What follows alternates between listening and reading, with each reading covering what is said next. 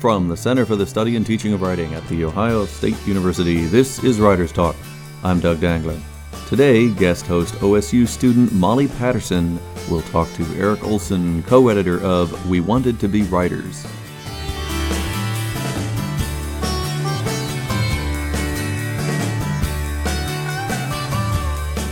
I'm Molly Patterson, and I'm here with Eric Olsen. Thank you so much for joining me today to talk about your new book, We Wanted to Be Writers Life, Love, and Literature at the Iowa Writers Workshop. Sure. And you co authored this book with Glenn Schaeffer, right? Right. This book brings together the voices of about 30 writers, including John Irving, Sandra Cisneros, T.C. Boyle, and yourself, just to name a few.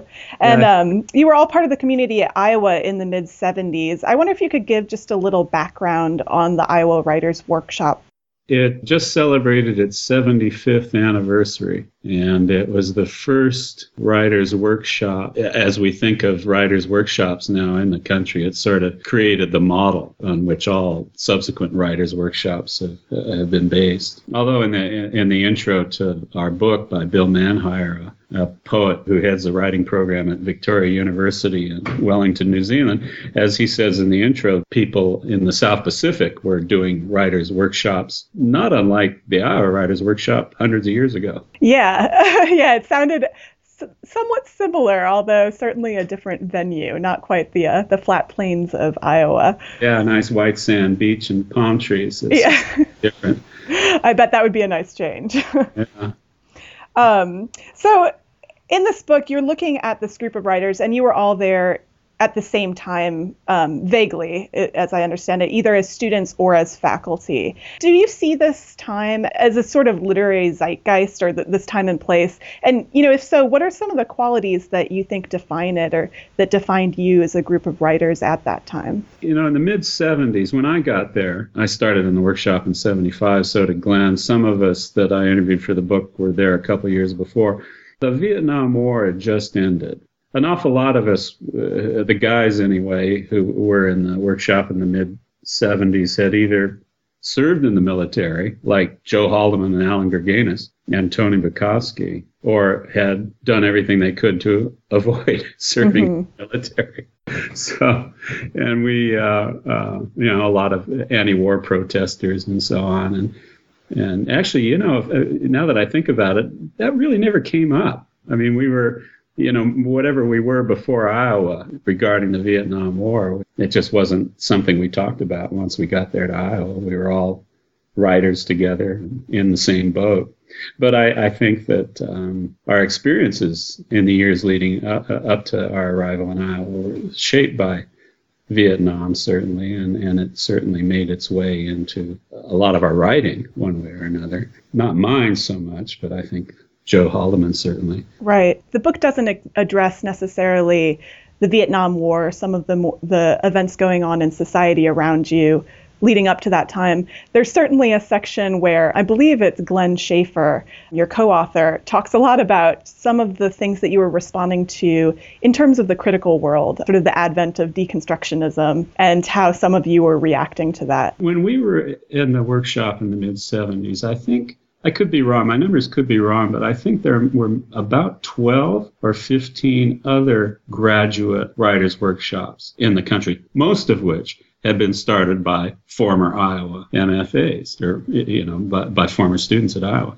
By the mid 70s, that postmodern deconstruction had theory uh, had uh, begun to infect English departments and around this country, and and I think a, the the rapid growth of workshops after the mid 70s, I think, was in part due to the fact that a whole lot of people that wanted to read literature and write and think about literature, that's not what you did in English departments anymore. You read theory, and so a lot of people went to workshops in order to be able to read literature and write about literature and try to write some of it themselves. Yeah. I think the de- I think the deconstruct that that theory that that movement toward theory in, in all the English departments in this country, it, it, I think it really did drive the growth of writers' workshops.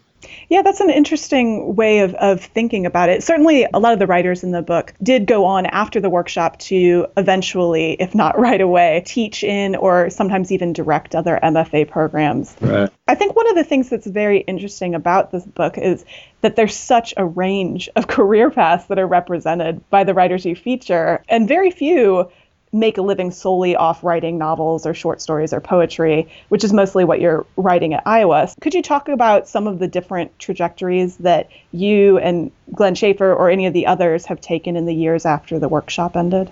Yeah, well, actually, that was one of the things we set out to explore uh, one of the one of the questions I had at the, at the, outset was who quit writing and why and how. And you know, I set out to find some people that had quit writing. Well, it turned out that nobody that I interviewed had actually quit writing. Uh, a lot of them had other careers. A couple of them went into high tech. Doug Borsom and Dennis Mathis, in particular, they both once they got their MFAs. Um, they both uh, segued uh, uh, into the high tech world. Uh, at a good time to segue into the high tech world. Certainly, they got in on the ground floor, and good for them. Uh, Glenn went into business. I went into journalism, which is a, a, a sort of writing still. But everybody, in one way or another, as I discovered after I started doing these interviews, used what they learned at Iowa in some way in their work, whatever it might have been. Gary Iorio, he became an attorney. Um, Michelle Huneven, uh, she went into, uh, well, like me, into journalism and was a food writer. Still is, I think, but she's written her, her most recent novel, Blame, just came out to good reviews. Jennie Fields, whose fourth novel is about to come out, has had a career in public relations. But everybody, one way or another, found and, and said this uh, what they've learned in the workshop. They found it useful in, in whatever it was they were doing, doing in terms of, of being able to communicate, either in writing or verbally, or um, uh, or, or sort of having a, a faith and confidence in, in the creative process, if you will that allowed them to, to sort of do good work in whatever it was their work might have been. Yeah, there's a part in the book um, when you talk about the visiting writers who would come through the workshop, and I think you, you might talk about uh, Kurt Vonnegut at that time, and you say that they so often said, give up you know the odds of making it were so low. And i really i loved your response. In the book you say maybe they thought telling us to give up was wisdom Probably it was, but as much as anyone, these big shot writers must have understood that writers can't help themselves sometimes. Writing's not a choice. Yeah, um, right. what do you mean exactly by writing's not a choice? Uh, I, well, I, I, you know, I mean, one of the reasons that, that everybody I interviewed, you know, I went out looking for people that had actually just quit, just broke the habit. Nobody had actually been able to break the habit of you, you know, we were all, I think we all got into writing at one stage. A lot, most, most of the people started writing pretty early in life and, and, and, and, um, and they're still at it. And, and even, even guys that went into something that was totally unrelated to, to writing, like high tech world, um, they continued to do it on, you know, their odd, you know, whenever they had a ch- chance. Catherine Gammon became a Zen priest, uh, but now she's writing again. Actually, some of us, you know, did quit writing entirely for, for long blocks of time, but we're all back at it. And it, it just seems like we can't help ourselves. And you really, you really have to have a drive to, to want to write, wherever that drive comes from, um, to, to keep at it because it's so frustrating sometimes. Right. Just making yourself sit down and, and yeah. do the work. right. It's really hard work. I mean, to just sit there and and um, and, and there's there's there's some people that have this this drive, you know, and, and we kind of explored where does this drive come from, you know, and I never really arrived at an answer, but there was sort of a pattern in in the the way a young person comes to write. Usually, it starts with with a lot of reading. Right. Yeah, one of the things that I found interesting when I was reading um, at that particular point in the book is that so many of you, it seems, found your inspiration, or I guess your love of the written word, in science fiction, which oh, yeah, was, was certainly unexpected. And I wonder if you see any parallels with today um, the popularity of well, certainly right now there's the vampires and, and the zombies and all that, but but with Harry Potter, for example, do you think that the writers of the Iowa Workshop, you know, 35 years in the future are going to be saying, yeah, I decided that I started, wanted to write because of, of Harry Potter? Well, you know, I think you're right. I think we'll find that. It'd be interesting to, to ask that question 35 years from now. I bet that will be the case, you know, and, and vampires, you know, you're a kid, you, you know, you, these are, I mean, for, for kids, and I guess for some adults, you know, I mean, vampire books and zombie books are endlessly fascinating, and certainly Harry Potter. These are attractive to kids, and once they get hooked on reading, God knows where it's going to lead. Some of them might end up writing, and uh, you know, an awful lot of us at Iowa that actually did get their start reading science fiction. They don't write it now, they don't read it now, but it was like a gateway drug in a way, and it just led to it. They just took it the next step. Right. And ultimately, well, not ultimately, but at some point that led all of you to Iowa, where, of course, you did a great deal of writing. But one of the aspects of the book that I most enjoyed was actually hearing about memories that don't necessarily have much to do with writing or the workshop itself. In a way, it lets the reader become part of your community and to get to know the personalities and the quirks of some of those individuals. One moment that struck me was when you were reminiscing about Friday afternoon boxing sessions, and I wonder if you could tell us a little bit about that. Uh, well, you know, in the mid 70s, you know, for some of us, actually, Hemingway was in some ill repute in certain circles, but there was a actually somewhere in the book I think we talk about the two schools. There was the the New Yorker school and the Hemingway school, and I happened to be of the Hemingway school. Hemingway boxed. I don't know. We just there were there were just some of us, me, Glenn Schaeffer, which and Tony Bukowski in particular, the three of us. We we were oh, and Irving with his wrestling, of course. John Irving was you know a wrestler, and, and uh, uh, there was there, so there was that cultural group that uh, just had this fondness for all things Hemingway and Hemingway box, and by God, we were going to box too. So, and and we had all had uh, a little bit of experience before Iowa with boxing and fighting of one sort or another. Glenn, of course, went to a tough high school, and so you know he was always fighting, and uh, I had been in the martial arts for years, and Tony had been in the Marines in Vietnam, and you know he he'd done some boxing too. So we just every Friday we just decided it was actually Tony started it. He, he declared that all writers should box at least three rounds once a week.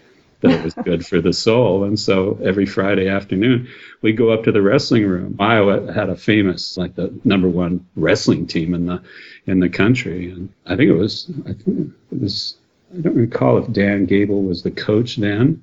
He might have been, or assistant coach. He had just, I think, finished his own Olympic wrestling career not too long before, but I could be wrong about the dates. But anyway, after the wrestlers cleared out, we'd go up to the wrestling room and do some sparring.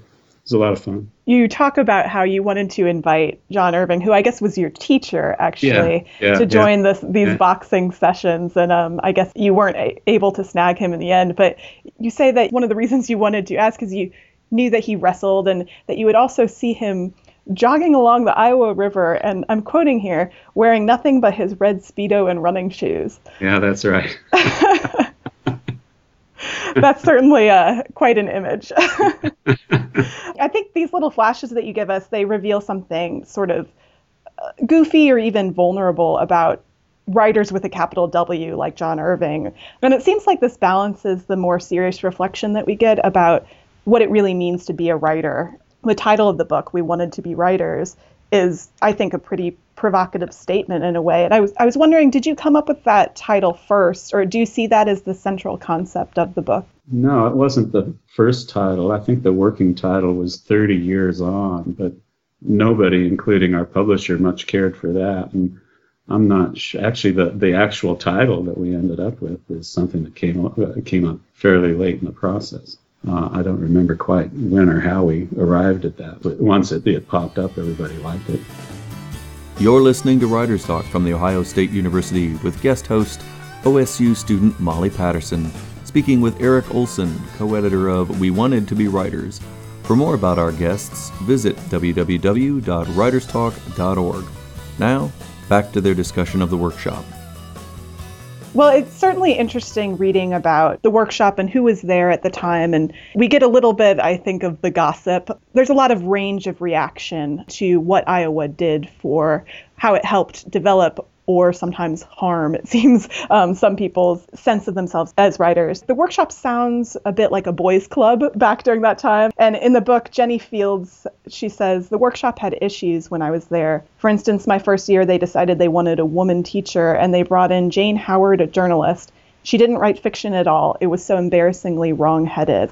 And I was wondering, certainly some of the other writers, Sandra Cisneros and Joy Harjo in particular, don't seem to have very fond memories. Uh, do you think that this dynamic was something that was apparent at the time, or is it something that's come out more in the years since you've left Iowa?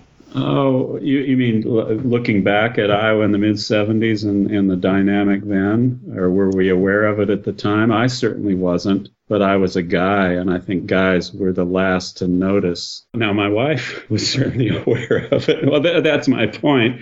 Uh, is is that uh, that you know I didn't notice this dynamic because I'm a guy, and and we just don't notice. But my wife, who was in the workshop two years before me, she was certainly aware of it, and I think.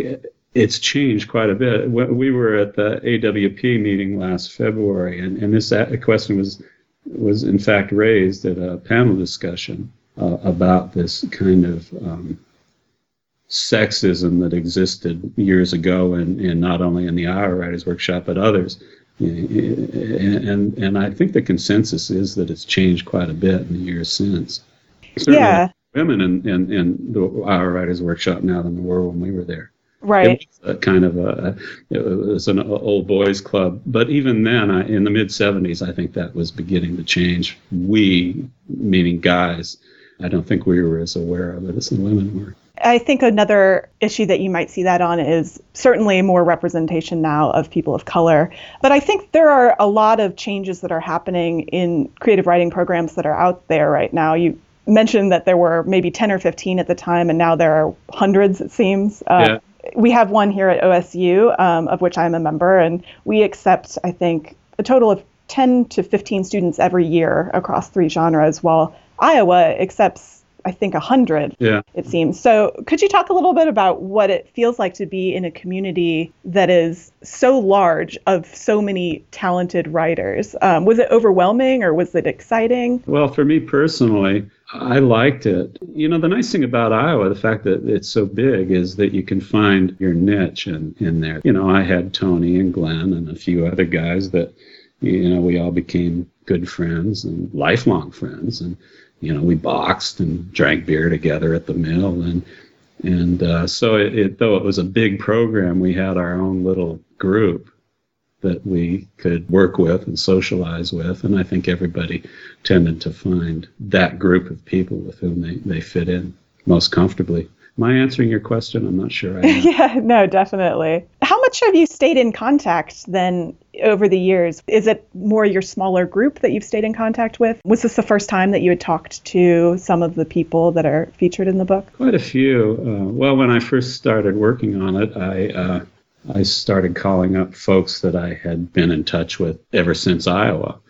Uh, there were quite a few. Glenn, Tony, Doug Unger, Don Wallace, Mindy Pennybacker, you know, and, and told them what I was uh, up to and and then um, asked them you know there were a few people that we knew in common that i'd lost touch with and you know i'd say hey do you know how to reach so and so oh yeah they they're in touch with so and so and and you know it really didn't take much trouble at all to contact these people. And, and some people that I, you know, re- I really hadn't talked to in 30 years, 35 years. They remembered me and, oh, yeah, yeah, I'd be happy to do it. For instance, I had been to the, um, the workshop's 50th anniversary celebration too and ran into a lot of people. So it wasn't like I'd hadn't seen or talked everyone, you know, a whole lot in 35 years for mm-hmm. some 25 years. And and every now and then, you know, you bump into somebody at a reading or some literary event of some sort or another. But it's a network that everybody is, is closely linked, if not directly, through one or two classmates. Yeah. And I imagine too that you followed the careers of Allan Gurganus or T.C. Boyle, that in some ways you're still very much connected by the fact that you were all at Iowa at the same time and have seen how their writing careers have progressed. Oh, yeah, yeah, definitely. For instance, I hadn't talked to TC for 35 years, basically. But when I contacted him about the book and reminded him who I was, and, and uh, yeah, he was happy to do it. So, did you sit people down in a room and talk to them, or how exactly did you conduct this conversation? Well, various ways. Uh, thank God for email. A lot of it was done by email. I'd send them questions, and they would, being writers, they were happy to write answers. In some cases, at great length, and uh, other folks preferred to do it by phone. And I also did as many as I could in person. For instance, I I interviewed Allan Gurganus in person in North Carolina, spent a couple days at his place and had a great time. So then, you know, I taped the interviews, transcribed the, the interviews and, and edited them and, and then sent, sent them back to Allan to sort of review and, and okay and ask more questions by email and did uh, some work with him over the phone and work with him by email. And so that was fairly typical. We'd do work by phone, work by email, and when possible, in person. Have any of the writers seen the book now since it's come out? Have you had any feedback from them? Sort of seeing this chorus of voices that comes together, certainly it's different than sitting down one on one and just having the conversation. So, have you heard from any of them? No, not yet. I'm not sure how many have actually seen the book, but I sent the manuscript to everybody months ago uh, because I wanted them to see what I was. Well, I mean, uh, I mean, for, for each individual, I I made sure that they had a chance to review their excerpts and, and in context. And then a few months ago, when I had the whole manuscript completed, I sent it to everybody and uh, heard back from a few people, and, and it was overall they were happy with how it had turned out, and, and pleased that I didn't misquote them any more than any journalist misquotes the people he's interviewing. So, so uh, I'm actually waiting for the publisher to send me some books so that I can send copies myself to everybody I interviewed. Mm-hmm and and I, I, don't have the books yet, and I don't know how many of the folks I interviewed actually have the books now. Well, one thing that I liked about the book was the organization that it has, where you sort of start with the inspiration, how you all became writers, and then you move to Iowa, we get a lot of perspective on the classes there and the social dynamic. And then at the end, there's a lot of talking about the future of literature, um, mm-hmm. what it means to be a successful writer, but then also where people see literature going. And I know that this is something that often brings out the pessimist in a lot of writers. So much talk of how it's impossible to make it writing poetry or short story, and the novel maybe is going away next. I liked Doug Unger's response to this. He says young writers need to avoid buying into the notion that writing is undervalued because the market doesn't value it. I think literature is more valuable now than it ever was, and let's put the emphasis on value as a humane concept completely detached from marketplace values. Do you feel like that sums up the perspective that a lot of you have, or is that sort of wishful thinking? Doug's terrific, and I think he's right on, and I think it's a view that is shared by everybody also that pervasive tone of pessimism you noted. I think writers have been pessimistic since the Sumerians or whoever it was stuck sharpened sticks in a piece of wet clay, you know, and invented writing. I think all writers tend to be pessimistic, but also they wouldn't do it without a great deal of hope. And Doug, bless his heart, expressed that, you know, I think better than any of the rest of us did. Thinking about that and thinking now, I guess it's 35, almost 35 years afterwards. Um, what would you say is the lasting impact that the wor- workshop has had on your life? And I'm also curious if that meaning has changed over the years or if it's stayed a sort of constant mm. thing. My God, what a question. Uh, well, me personally, uh, gosh, yeah, when I got out of the workshop, I was determined to write a novel and or novels, you know, which of course would be bestsellers and and so I got into magazine writing specifically to support that habit. And uh, I ended up being a magazine writer for years, and then an editor, and along the way wrote a few nonfiction books, and um, was always plugging away at one novel or another. But you know, when you spend all day writing journalism, it's kind of hard to spend the weekends and evenings working on fiction. So, you know, I didn't finish a whole lot of fiction, but the desire to, to write fiction that, you know, was certainly nurtured and strengthened when I was at Iowa has shaped my entire life and the decisions I've made about my career. I've always tried to do things that allowed me the time and freedom to write fiction. That said, I became a journalist at a time when, when the new journalism was hot and journalists were expected to sort of use the novelist techniques in the journalism. And, and so I found journalism to be quite as, as satisfying from a writer's viewpoint as, as fiction. And plus, I got paid to write the journalism, which really added to the fun. and that certainly never hurts, does it? Yeah, yeah. Well, thank you so much, Eric, for uh, speaking with us today. It's been a real sure. pleasure.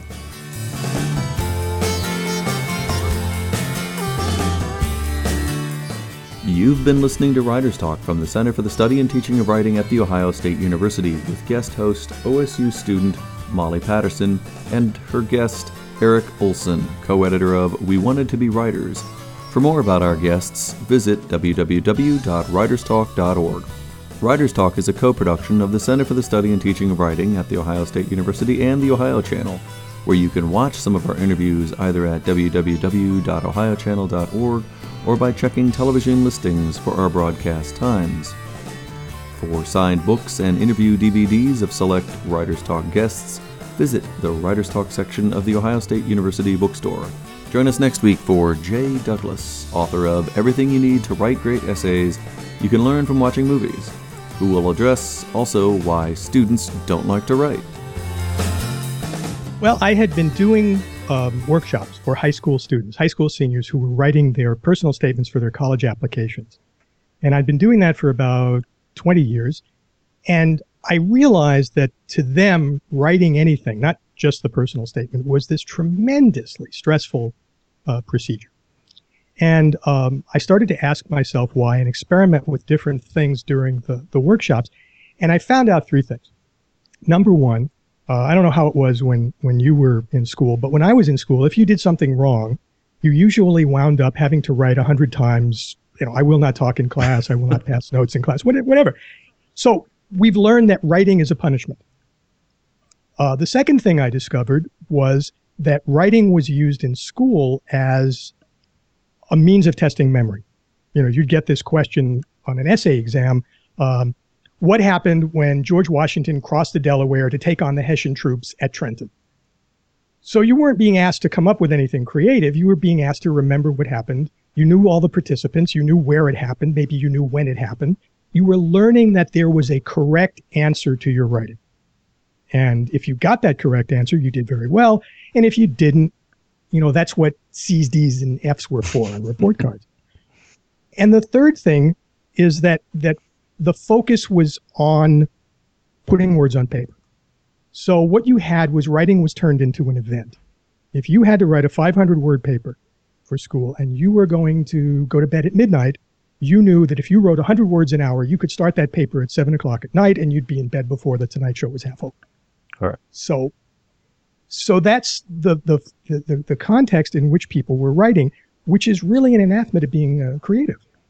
So I started to look for ways to help students around this, and I realized I couldn't do that by giving them examples from literature and from writing and other people's writing because students didn't read the way we read. They they don't absorb the material the same way. They're looking for shorter sound bites on paper, if you will. Uh, that wasn't going to work. But I did know from teaching. I teach college. Uh, I teach film and, and um, television and screenwriting in college. That students knew a heck of a lot about how movies were made. And I don't just mean they could go to a movie and decide whether they liked it or not. They they looked at bonus material on CDs. They they read the online fan magazines. They knew the innards of movies. So I began to use the movie making process as a metaphor for writing and began teaching writing as a process that you had to do over time and not an event that you did the night before. And from that came uh, came this book.